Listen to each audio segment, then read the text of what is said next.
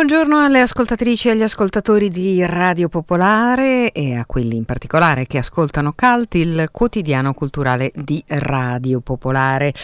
Un saluto appunto da Ira Rubini e come sempre il numero di telefono tre tre uno sei due uno quattro zero uno tre per mandarci un messaggio durante questa puntata via Telegram o via sms, oppure diretta chiocciola popolarenetwork.it se volete scriverci via mail. Potete scriverci anche a cult chiocciola radiopopolare.it oppure eh, a, sulla pagina Facebook Cult Radio Popolare, e ci ritroverete in podcast sul sito, sull'app di Radio Popolare al termine di questa puntata con gli argomenti di cui vi avremo parlato, che sono mh, il Festival del Pensare Contemporaneo sta per prendere il via, una missione particolare, ne parleremo nella seconda parte. L'ultima tappa del percorso della Fabbrica del Mondo, al centro molti ospiti naturalmente, Marco Paolini e Telmo Pievani, ma poi il resto ce lo racconterà Michela Signori nella seconda parte della trasmissione. E ritorniamo sulla memoria del cinquantesimo anniversario del golpe cileno con una serie di concerti di un coro milanese che ha sempre dedicato grande attenzione anche all'impegno sociale e politico, il Coro Ispano-Americano. E adesso parliamo della lettura intorno, ovvero Book City tutto l'anno, il progetto di promozione della lettura nei quartieri di Milano che prende il via eh, dopodomani il ventuno, eh, eh, durerà fino al ventisei settembre, sono settanta appuntamenti in tutti i municipi della città dove ci saranno mh, una sessantina di autori e di autrici presenti. Ne parliamo con Francesca Frediani che è collegata con noi, benvenuta, buongiorno. Buongiorno a lei e buongiorno a tutti le ascoltatrici e gli ascoltatori. Allora, la lettura intorno Book City tutto l'anno è un concetto che avevamo già spiegato in passato, ma che torniamo a spiegare alle ascoltatrici e agli ascoltatori il senso del progetto, in parte spiegato anche dalla sua denominazione, ma vale la pena di essere dettagliato.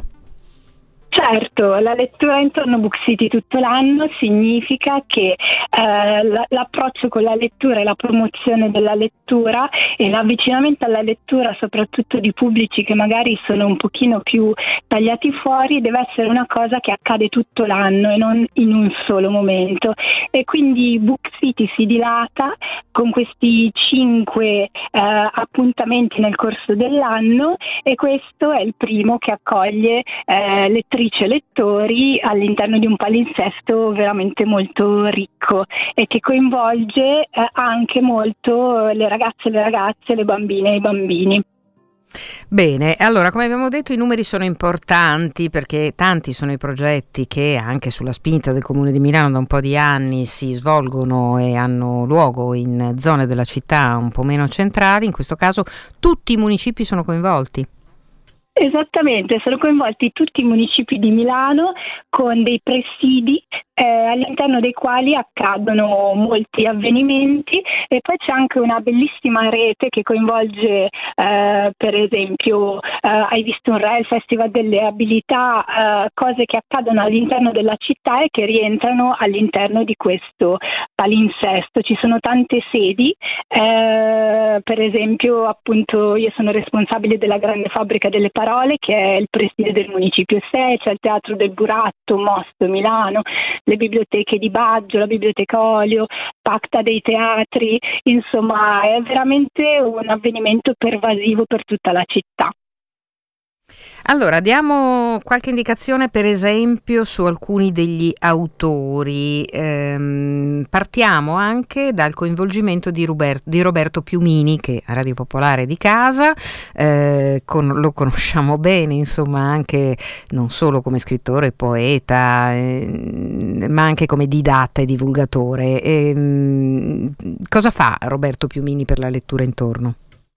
Allora, Roberto Piumini ha suggerito delle letture per ragazzi, per bambini e per bambini, che verranno poi articolate nelle diverse sedi della lettura intorno nei vari municipi. E quindi se voi volete venire in uno dei presidi eh, della lettura intorno, avrete la possibilità eh, di vedere declinate queste letture suggerite da Roberto Piumini. E, e poi eh, sarà presente al, alla Grande Fabbrica delle Parole eh, domenica ventiquattro settembre alle undici per raccontare i segreti per accompagnare i bambini nel mondo delle storie. E sarà dunque presente fisicamente e però presente anche in spirito eh, animando le letture in tutti i presidi di, eh, sparsi per la città. In, in spirito? In che, in che senso?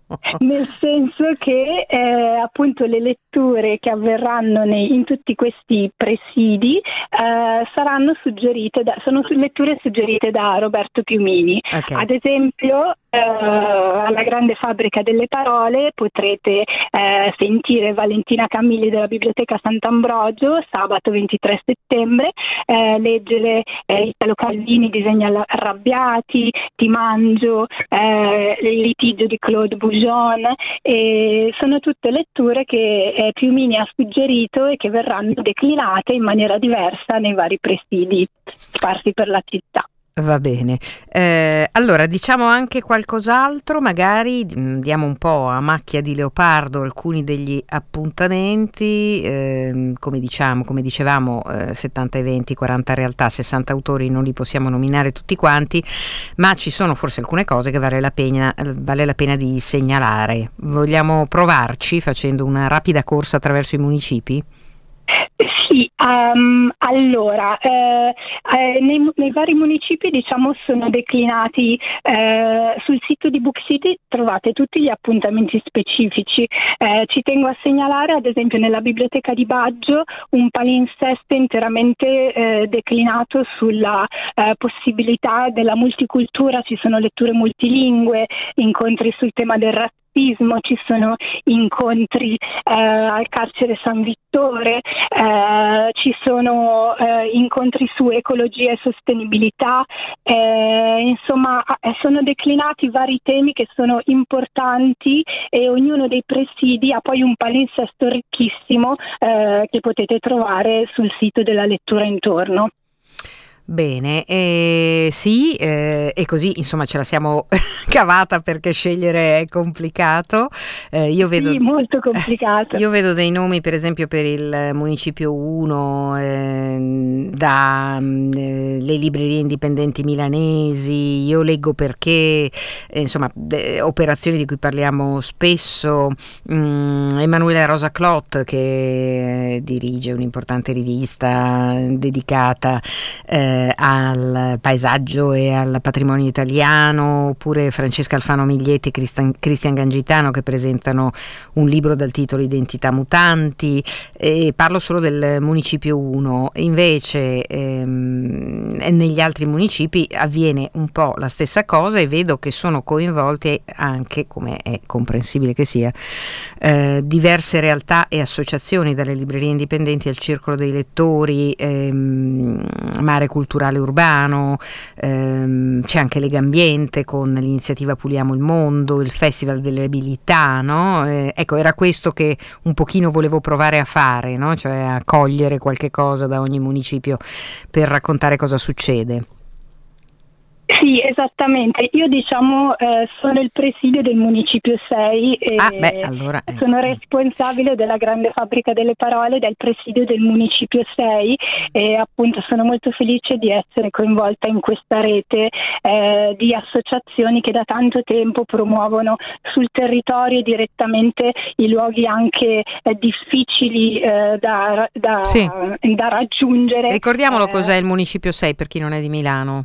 Mm. Sì, eh, allora il Municipio sei è eh, appunto eh, una delle divisioni dei municipi, arriva eh, Eh, noi siamo eh, in Alzaia Naviglio Pavese, siamo eh, di fianco a Via Gola e siamo un presidio eh, di, eh, di lettura, di accoglienza, di promozione della scrittura eh, che eh, lavora appunto eh, con tutto il municipio e anche con tutte le scuole di Milano. E ecco, diciamo siamo... Municipio sei intendevo eh, geograficamente comprende una vasta periferia, per parlare diciamo in modo mh, concreto, cioè c'è tutta una periferia importante eh, in cui spesso non c'è niente, no? Quindi, esattamente, ecco. esattamente.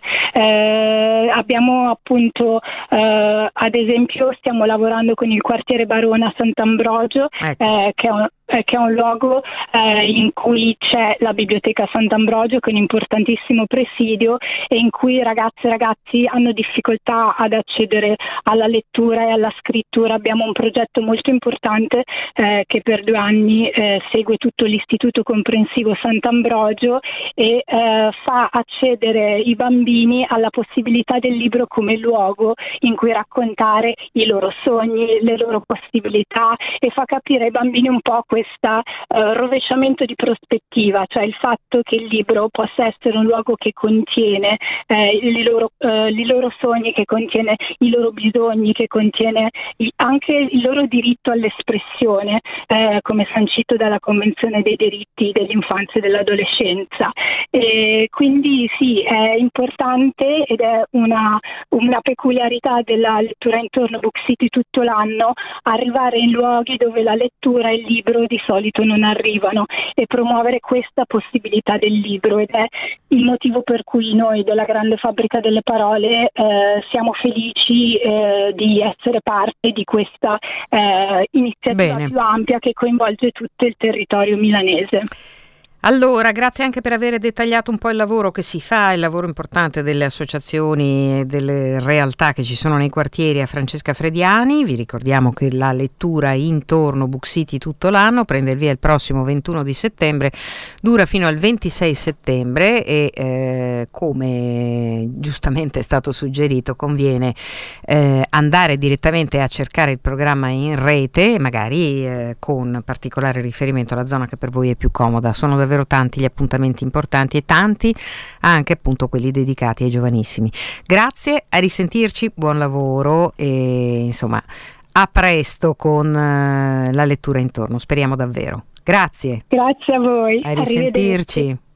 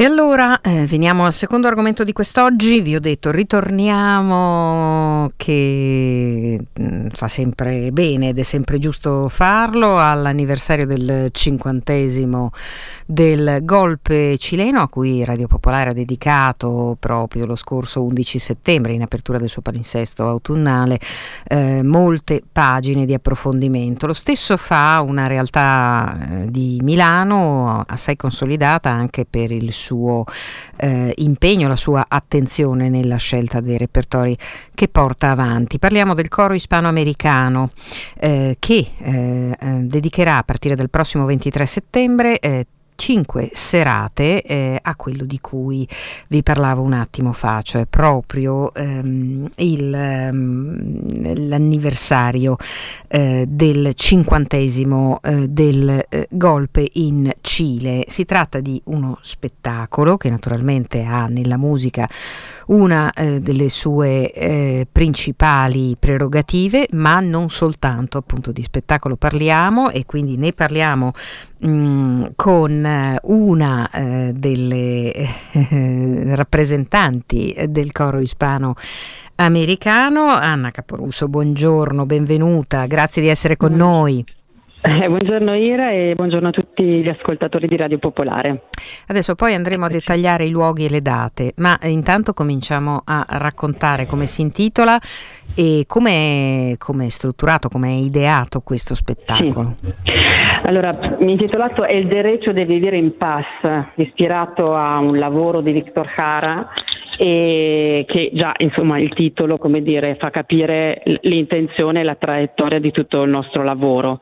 E, essendo un coro, ovviamente parliamo di musica, parliamo di polifonia, però noi in realtà attraverso la musica apriamo poi delle finestre, delle narrazioni, e nel caso specifico del Cile ci sentiamo, come dire, connessi sempre, perché la nostra storia nasce con una costituente cilena eh, arrivata a Milano dopo il golpe, che ha creato questa realtà culturale che nel tempo è cresciuta, si è rinforzata e mantiene sempre dritto, insomma, questa connessione con questo paese, di cui eh, cerchiamo di parlare sempre appena possibile, con purtroppo queste ricorrenze dolorose, però il tema è, purtroppo è, è sempre, come dire, presente, e quindi in qualche modo ci permettiamo anche, come dire, di dare dei segnali, di aprire delle finestre di conoscenza e di consapevolezza, no? Sul rischio che abbiamo sempre di perdere il diritto di vivere appunto in pace.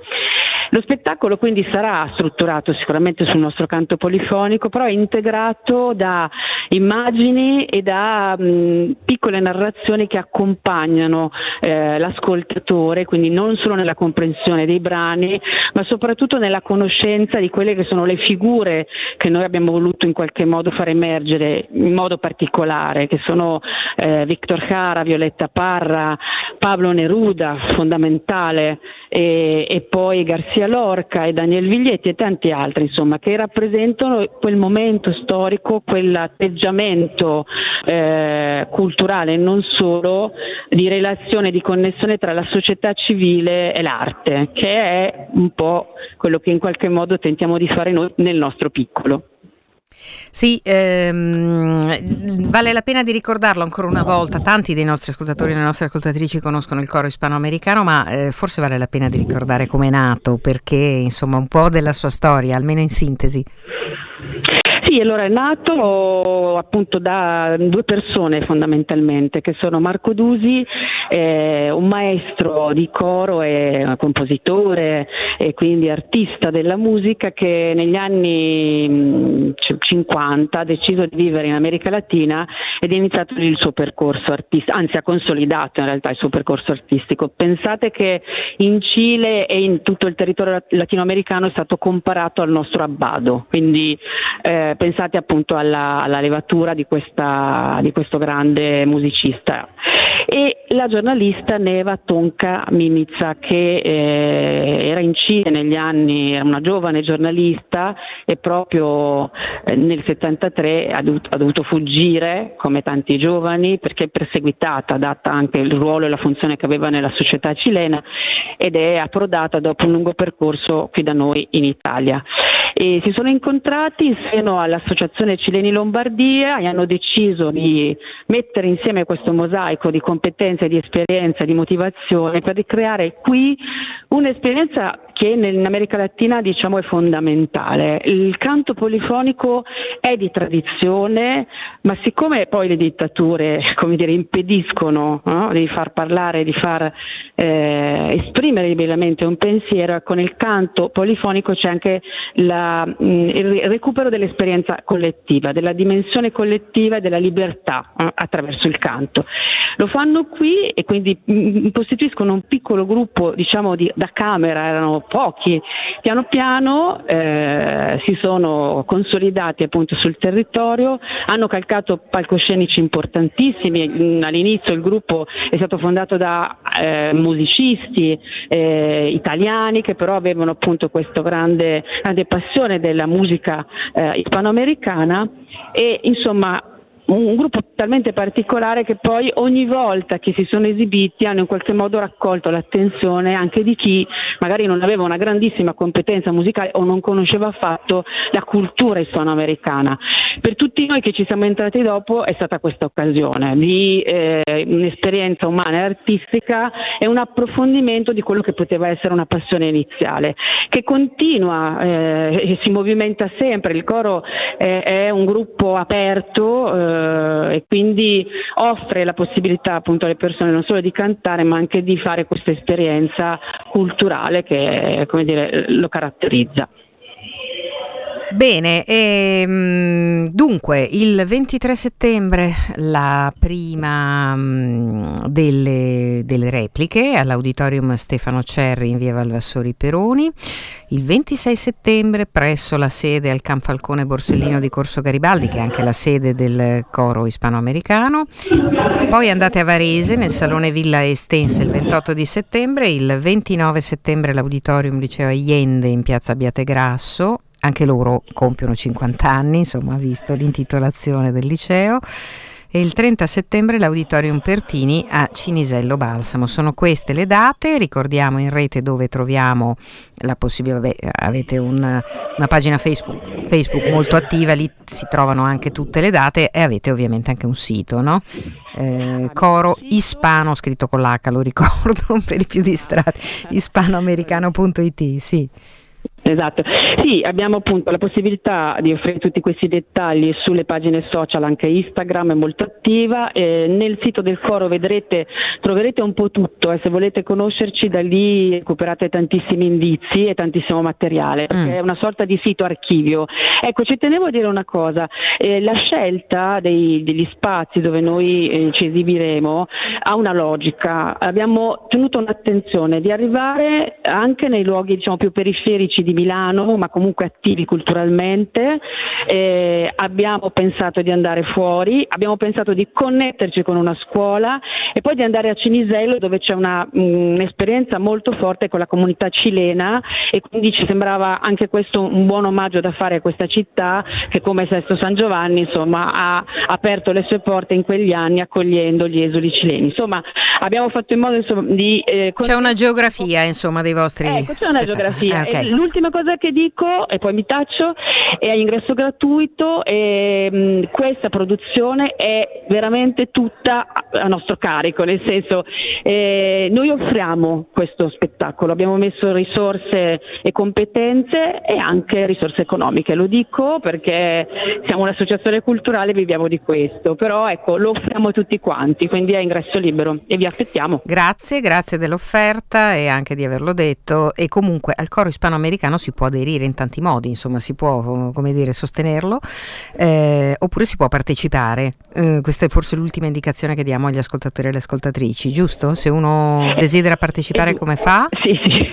Allora, se mh, avete voglia di, insomma, di conoscerci e di entrare in contatto con noi, eh, noi ci troviamo i martedì al C A M Garibaldi Falcone Borsellino, eh, vi connettete con noi, vi prepariamo un'audizione con il nostro nostro maestro, e una volta fatto, diciamo, questo test eh, è possibile eh, essere inseriti nei nostri gruppi. Abbiamo, come tutte le corali, bisogno di voci maschili, mm. e anche le donne sono sempre ben accette, però diciamo che le sezioni femminili sono ben fornite. Come sempre, nei eh, cori, sempre, esatto. nei cori a, a, esatto. ad adesione volontaria. Eh. Esatto, quello che serve da noi è sicuramente avere un buon intuito musicale, eh, essere intonati ovviamente e tenere bene il tempo, ma lì la competenza del nostro maestro farà la sua, insomma. Sì, sì, sì. E sì. Non chiediamo certo di essere diplomati al conservatorio, perché siamo comunque un coro amatoriale, però insomma bene. Un po' di competenza. Allora grazie, grazie mille ad Anna Caporusso, e dunque questo ciclo di spettacoli eh, del Coro Ispano-Americano di Milano a partire dal prossimo ventitré settembre. Grazie, a risentirci. Grazie. A grazie presto, a voi. A presto. E allora noi rubiamo dalla pagina Facebook un piccolo estratto delle prove, l'hanno pubblicato loro per questo spettacolo, e poi c'è la pubblicità e torniamo subito dopo con la seconda parte di Cult.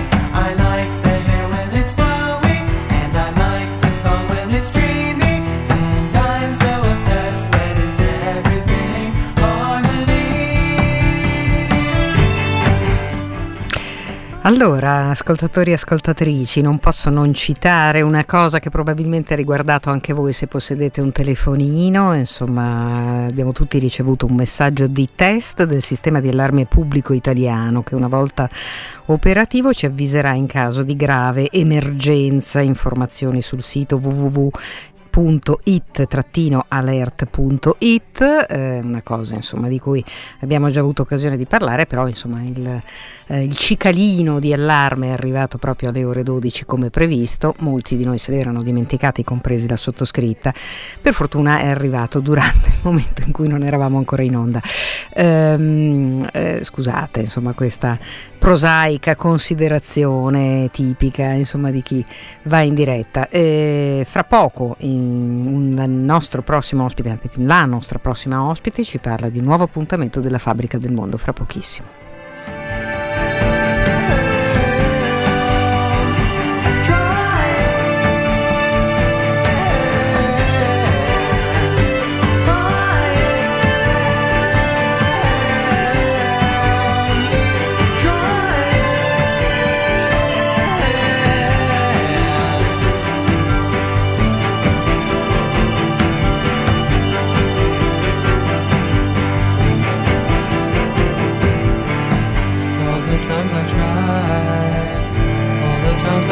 right you're there all the time.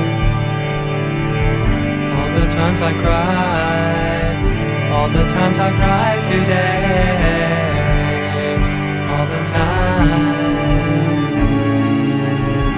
All the times I tried, all the times I tried today, all the time.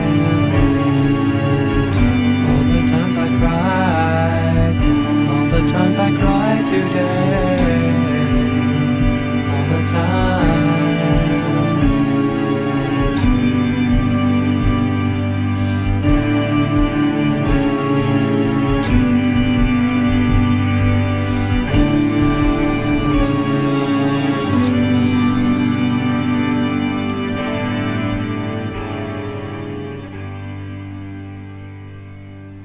E rieccoci, seconda parte di Cult. Eh, il cantiere della cura del domani è il titolo eh, di un altro appuntamento nell'ambito del programma degli incontri della Fabbrica del Mondo.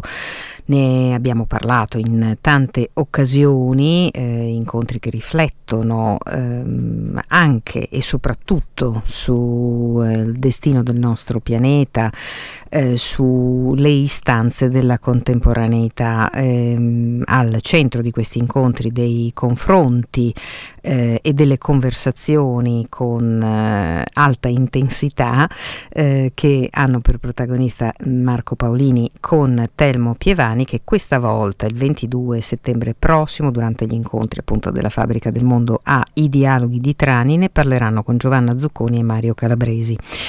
E allora, per entrare più in dettaglio, eh, siamo collegati con eh, Michela Signori, che eh, ringraziamo di essere con noi, di essere tornata con noi. Buongiorno. Buongiorno a voi, e sono io che vi ringrazio per questa possibilità di tornare a trovarvi, è sempre un piacere. Allora, Michela, eh, immagino abbia ricevuto anche, anche lei il cicalino di allarme alle dodici sul suo cellulare, come tutta Italia. Che dire? No, dato che è un, lo dico con un sorriso, è un cicalino di alert in caso di gravi fatti che spesso sono connessi con il cambiamento climatico. Mi sembra che sia, come dire, un punto di partenza piuttosto grafico per i discorsi che si fanno alla Fabbrica del Mondo, no? Sì, è, è, è quasi, da un certo punto di vista, quasi incommentabile, nel senso, esatto, che è quello che la scienza sta cercando di dirci da ventenni. Sì, senza cicalino, infatti, senza cicalino. Senza cicalino, con il pragmatismo e la pacatezza che è tipica della scienza. Eh, però per un, probabilmente per un bias cognitivo, per un bias cognitivo o per una, per una incapacità di voler vedere e comprendere le cose, anche la complessità delle cose, noi abbiamo più o meno allegramente, qualcuno più allegramente di altri, ignorato eh, il monito che la scienza ci stava dando, e adesso il conto è arrivato, è arrivato ben prima del cicalino. Sì. Ehm, però fa sorridere appunto questa mm. cosa.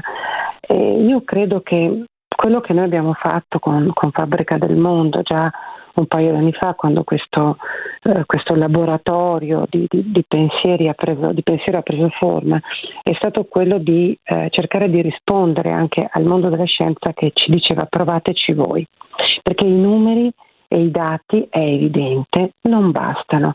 Le ragioni sul perché non bastano possono essere le, le più diverse. Io non mi permetto neanche di sindacare, però forse ha ragione Morton quando dice che di fronte all'iperoggetto, cioè a una cosa che ha eh, confini talmente grandi che noi non siamo ancora in grado di, di comprendere, perché non abbiamo un'abitudine a pensare le cose in una dimensione così ampia, allora diventa facile, più facile, più semplice negarle. Se non capisco una cosa, non riesco a contestualizzarla, mi giro dall'altra parte, e forse facendo finta che non ci sia, eh, non c'è. Un po' come fanno i gattini quando si nascondono dietro a un paletto: se io non ti vedo, tu non mi vedi, anche se dietro eh sì. c'è la mia coda grossa che si fa notare. L'impressione è che a volte ehm, a noi si reagisca in questo modo. Il mondo della scienza ci ha detto provateci voi, perché i numeri non arrivano agli animi delle persone. Quello che abbiamo provato a fare a Fabbrica del Mondo è stato provare a mettere a disposizione la capacità artistica di, di Paolini, cioè il, che sicuramente la cosa in cui eccelle di più è la capacità di narrare delle storie, trasformare sì. dei fatti in storie che ti toccano il cuore, l'animo, ti lasciano diverso dopo che l'hai ascoltato. Assieme a Telmo Pievani, che ha una capacità di narrare la complessità scientifica ehm, in una maniera che ti fa dire perché non ho studiato matematica o fisica o biologia, perché ho fatto lettere, te lo fa rimpiangere qualche volta, no? eh, perché è un grandissimo divulgatore, senza per questo mai cedere alla semplificazione, ma loro due insieme hanno dimostrato che anche elementi molto complessi del nostro presente possono essere tradotti e, e fa, e in una maniera um, umanamente, emotivamente più comprensibile. Se una storia ti arriva al cuore, tu il giorno dopo, cinque minuti dopo, qualche domanda in più te la fai, te la fai nel tuo comportamento individuale, ma te la fai anche come consapevolezza nel pretendere una risposta collettiva sul piano politico e governativo. Quindi sì. dalla, dalla trasmissione televisiva poi abbiamo continuato su questa scia con gli incontri della Fabbrica del Mondo.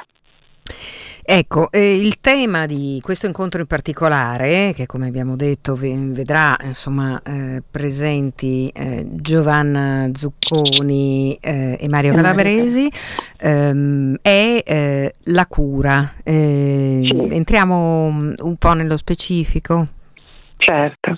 Allora, la cura, eh, una caratteristica degli incontri della Fabbrica del Mondo è quella di contaminarsi anche con altre realtà, come in questo caso con i Dialoghi di Trani, che hanno con noi un pensiero, una visione comune. Quando abbiamo eh, ragionato con i Dialoghi di Trani e prima nei giorni scorsi, con Umbria, il mese scorso con Umbria Green Festival, abbiamo trovato i punti di incontro. I dialoghi eh, hanno come macro tema la cura.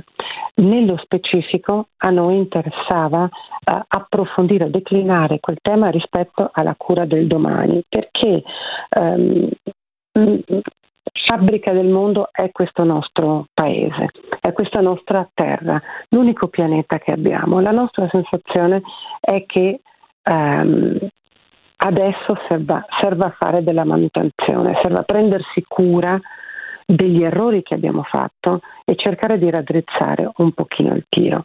Allora eh, abbiamo pensato che potevamo eh, all'interno dei dialoghi affrontare questo tema e provare a chiamare le cose con il loro nome. Ci siamo eh, interrogati tutti, ci stiamo interrogando tutti sui costi della transizione ecologica, no?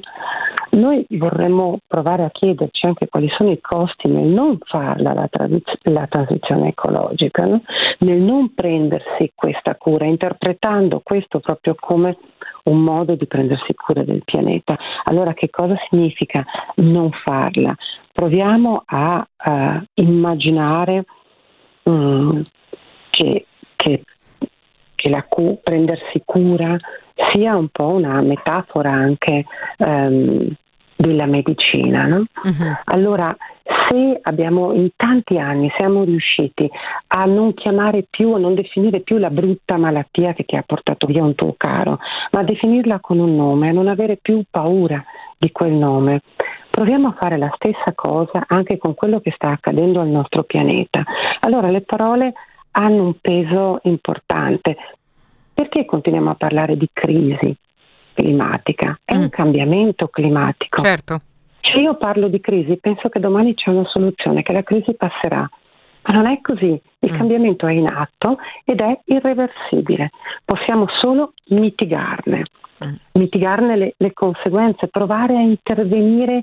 Anche uno zero virgola pesa nel caos che abbiamo combinato, no? E di cui siamo tutti corresponsabili, qualcuno qualcuno di meno, ma lo siamo tutti. Allora, credo che noi possiamo cominciare a eh, lavorare sulle parole e a cercare di restituire a queste il giusto peso. Per cui per me è veramente importante smettere di usare la parola emergenza e pensare che la parola cambiamento è diversa e deve appartenere a ciascuno di noi, che su questo dobbiamo fare leva eh, anche e non solo rispetto alla, alla politica presente, ma rispetto a come mio figlio, per esempio, percepisce quello che sta accadendo. Non poss- dobbiamo smettere un po' di raccontargliela, rimboccarci eh, le maniche su questo, e credo che da questo punto di vista, quando dico che abbiamo tutti una responsabilità nel declinare la cura e le sue possibili terapie, ci siano anche le responsabilità e quello che può fare l'informazione, quello che può fare la comunicazione, affinché eh, si riesca a prendersi mh, carico sì. di questa piccola parte di responsabilità.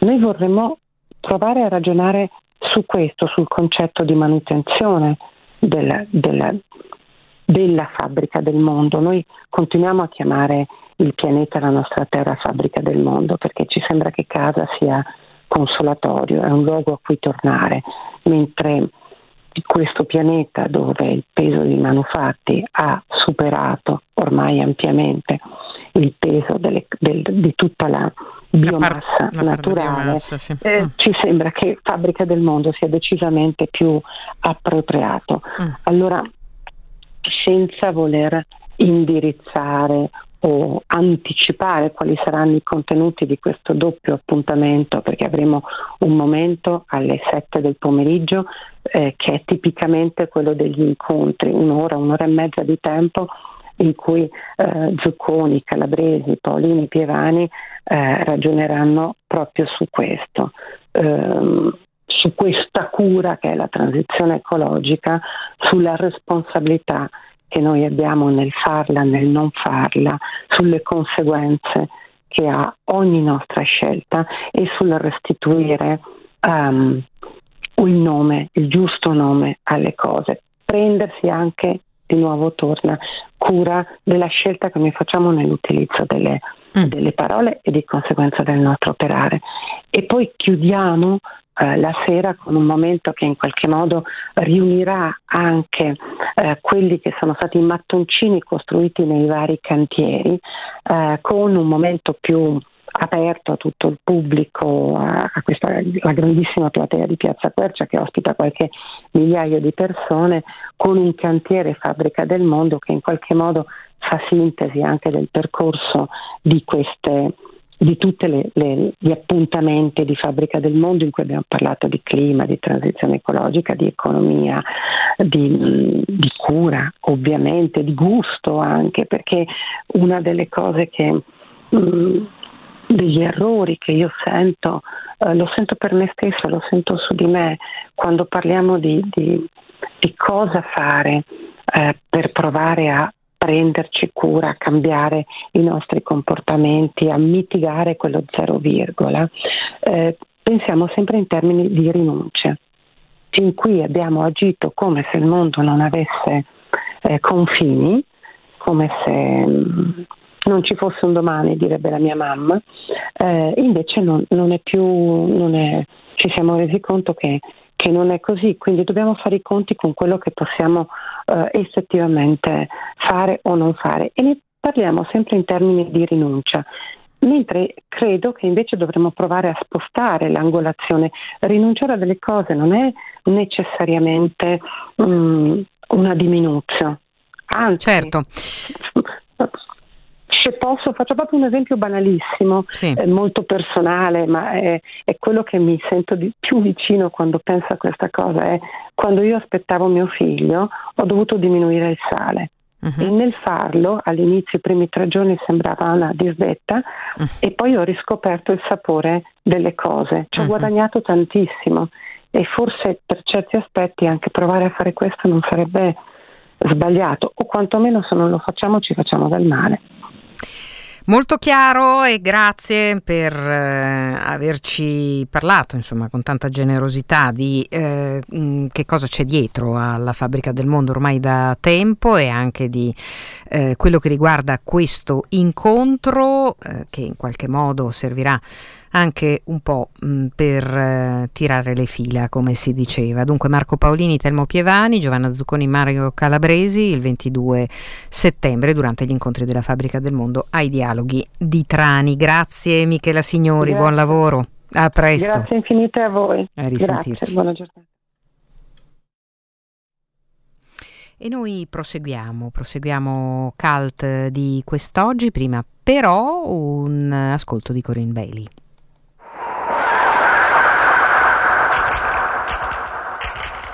New York Transit Queen, New York Transit Queen, New York Transit Queen, little over seventeen.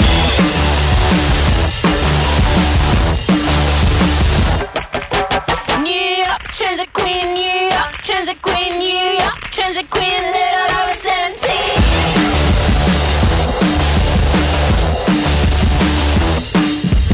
New York Transit Queen, New York Transit Queen, beauty is in her possession and she rides, rides, rides. She takes a night to the five of the New York subway line. She gets a ride for free, beat her on the line.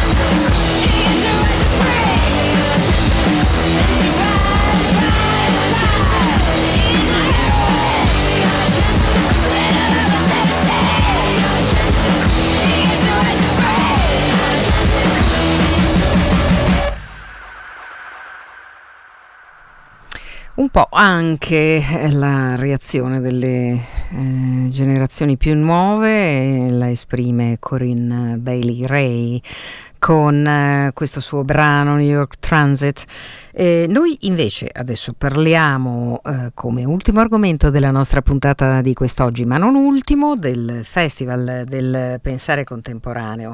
Eh, tra l'altro partiamo proprio da questa eh, definizione che eh, è già di per sé un po' una dichiarazione di intenti eh, per eh, raccontarlo. Eh, Alessandro Fusacchia è collegato con noi. Buongiorno. Buongiorno, benvenuto, grazie di essere Buongiorno con noi. A voi. Allora, partiamo, partiamo proprio dal nome eh, del festival, eh, che insomma ci invita eh, anche proprio tecnicamente a un particolare tipo di riflessione.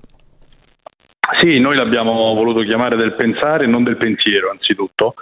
Ci piaceva l'idea di un verbo perché stiamo in un'epoca molto agitata, molto accelerata, in cui tutti ci accorgiamo di quante cose ci capitano intorno e facciamo tutti fatica a capirle, o a capirle un po', a capirle fino in fondo, e quindi l'idea di organizzare un festival in cui su tante sfide della nostra società attuale, perché parliamo di temi che vanno da cosa mangeremo in futuro, la medicina personalizzata, la giustizia, eh, la sessualità, eh, l'intelligenza artificiale e l'impatto che avranno le, che stanno avendo queste tecnologie sulla società, volevamo costruire un momento in cui le persone potessero fermarsi, apparentemente, fermarsi nel senso rispetto al loro tran tran quotidiano, però allo stesso tempo non fermarsi per stazionare, ma fermarsi per mettersi in moto di, diversamente, per, per ricominciare a pensare, per tornare a pensare, per avere uno spazio che offriamo a chiunque verrà per, eh, per ragionare, riflettere e farsi delle domande più che trovare delle risposte su quello che ci sta succedendo. Quindi il festival è uno strumento, dal nostro punto di vista, per aiutare le persone che verranno a leggere quello che sta accadendo in questo momento intorno a noi,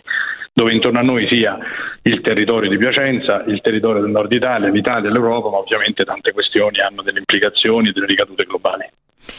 Allora, eh, grazie di aver detto che appunto il festival si svolge a Piacenza, eh, eh, che appunto eh, è un territorio che ha la riflessione sul contemporaneo anche dal punto di vista strettamente economico. Insomma, io so che lei ha una formazione anche in questo senso, eh, ci invita a pensare in una maniera anche molto concreta, no?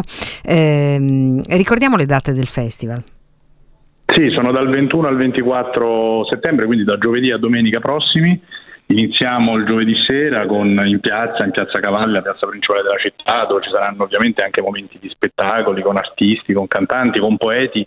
Ci piace l'idea di eh, ovviamente farli suonare, eh, farli cantare, ma soprattutto di ingaggiare anche alcuni cantautori italiani per capire loro che pensieri fanno, stanno facendo, che cosa c'è dietro la produzione artistica, e quindi andiamo da eh, Niccolò Fabi a Willy Peyote, a Eugenio Villigioia, insomma ce ne sono tanti. E poi eh, il venerdì mattina c'è un'apertura plenaria con le scuole, quindi avremo cinquecento studenti che apriranno loro il festival, perché ci sembrava molto importante, diciamo, far passare il messaggio che è un festival anzitutto per le nuove generazioni. E poi dal venerdì dopo pranzo fino alla domenica Eh, metà pomeriggio, prima di cena, quando poi chiuderemo con Roberto Saviano, con Cecilia Sala, con Cecilia Strada, eh, ci saranno tutta una serie di eventi come nella tradizione dei festival in parallelo, quindi abbiamo occupato la città sostanzialmente in una decina delle location principali e c'è un palinsesto molto ricco in cui spero che le persone avranno difficoltà a scegliere dove andare, perché saranno combattute tra cose a cui sono interessati, temi a cui sono interessati perché sono i temi che li appassionano, quelli che sentono più vicini, ma anche io spero che ci sia molto di questa sana curiosità eh, che abbiamo cercato di mettere in questo festival, eh, per cui molti siano, si interessino anche a cose non necessariamente vicine o, o, con, o usuete, e questo lo abbiamo provato a fare in una maniera molto specifica, cioè costruendo dei dialoghi tra persone che vengono da campi diversi, quindi abbiamo mm. messo insieme su delle sfide specifiche persone, quindi parliamo di giustizia predittiva, come l'intelligenza artificiale potrebbe rivoluzionare che cosa succede nei tribunali, lo facciamo con un magistrato, ma abbiamo messo vicino anche un matematico, abbiamo messo vicino anche una filosofa. Mm. Quindi questa è, diciamo, la composizione. Oppure c'è un dialogo molto divertente, secondo me, che vede insieme Sabina Guzzanti, che ovviamente insomma tutti conosciamo, e Marco Cappato, mm. eh, in cui discuteranno di che, qual è l'impatto dell'intelligenza artificiale sulla società, perché Sabina Guzzanti ha scritto un romanzo in cui racconta di la generazione di anziani che si preoccupa di questi giovani robot che vogliono scalzarli, e insomma, dall'altra parte c'è Cappato che magari è più famoso per altri temi, ma in realtà da anni si occupa di come le tecnologie, le nuove tecnologie possono aiutare i cittadini nella partecipazione democratica, no? Quindi con le petizioni online in chiave di, di, di referendum europei e tutte queste cose qua. E abbiamo costruito tanti momenti così, ce n'è uno bellissimo tra uno chef Nicoromito, Tristella, Trestellato, probabilmente il più importante chef italiano in questo momento, su cosa mangeremo, che ne discute con un medico nutrizionista. Mm. Abbiamo messo insieme una divulgatrice scientifica e una professoressa eh, che si occupa di medicina personalizzata, a discutere medicina personalizzata da due prospettive molto diverse. Quindi l'idea è mischiamo i relatori e le relatrici, sperando che si mischino pure un po' i pubblici, insomma, ecco. Eh sì, eh, me ne sono accorta scorrendo il programma di questa prima edizione, ehm, tra cui ci sono titoli appetitosi come Lavorare da boomer.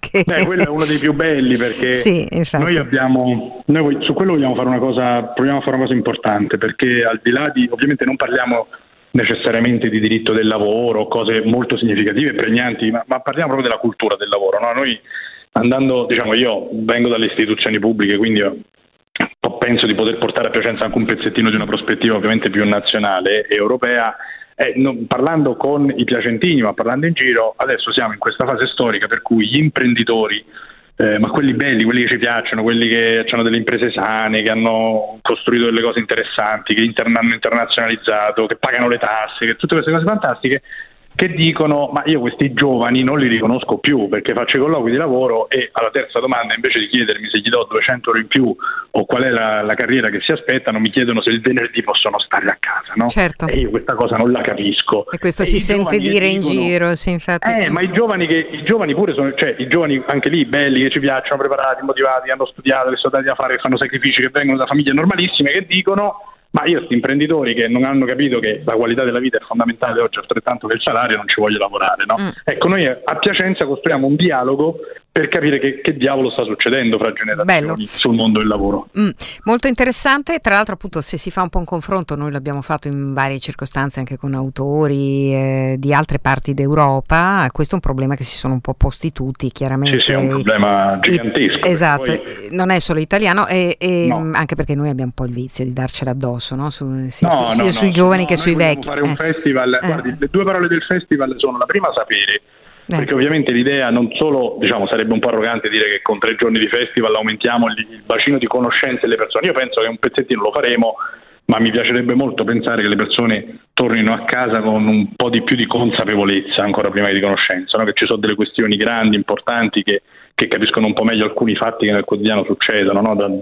L'altro è, e quindi questa idea del sapere, eh, l'altra è immaginare, perché ovviamente una volta che tu cominci a essere più consapevole di quello che sta succedendo intorno a te, beh, mediamente ti viene un po' di voglia di cambiarlo quel pezzo di società che non ti convince, certo, o contribuire e concorrere, e quindi immaginare, perché eh, da, da un po' di anni sento sempre ripetere, no, che le idee sono sopravvalutate. Io penso siamo mm. in una grande fase di, in cui le idee sono sottovalutate, il potere mm. delle idee, mm. la forza delle idee, dei ragionamenti, mm. e quindi vogliamo eh, far venire, diciamo, alle persone che verranno ad ascoltare i relatori, relatrici, e che verranno a farsi un percorso, no? Che verranno a immergersi in più situazioni diverse e restituire loro complessivamente l'idea che è un momento storico vivacissimo, di grande complessità, di grande difficoltà, ecco, individuale, personale e collettiva, ma grazie. Che, ma che c'è qualcosa, che c'è qualcosa da, da, da, da capire, c'è qualcosa da fare. Bene, allora è molto chiaro, e certamente questo ultimo commento spiega bene eh, un approccio. pensare contemporaneo punto it, prima edizione di questo festival a Piacenza a partire dal ventuno. Io ringrazio Alessandro Fusacchia per essere stato con noi e buon lavoro,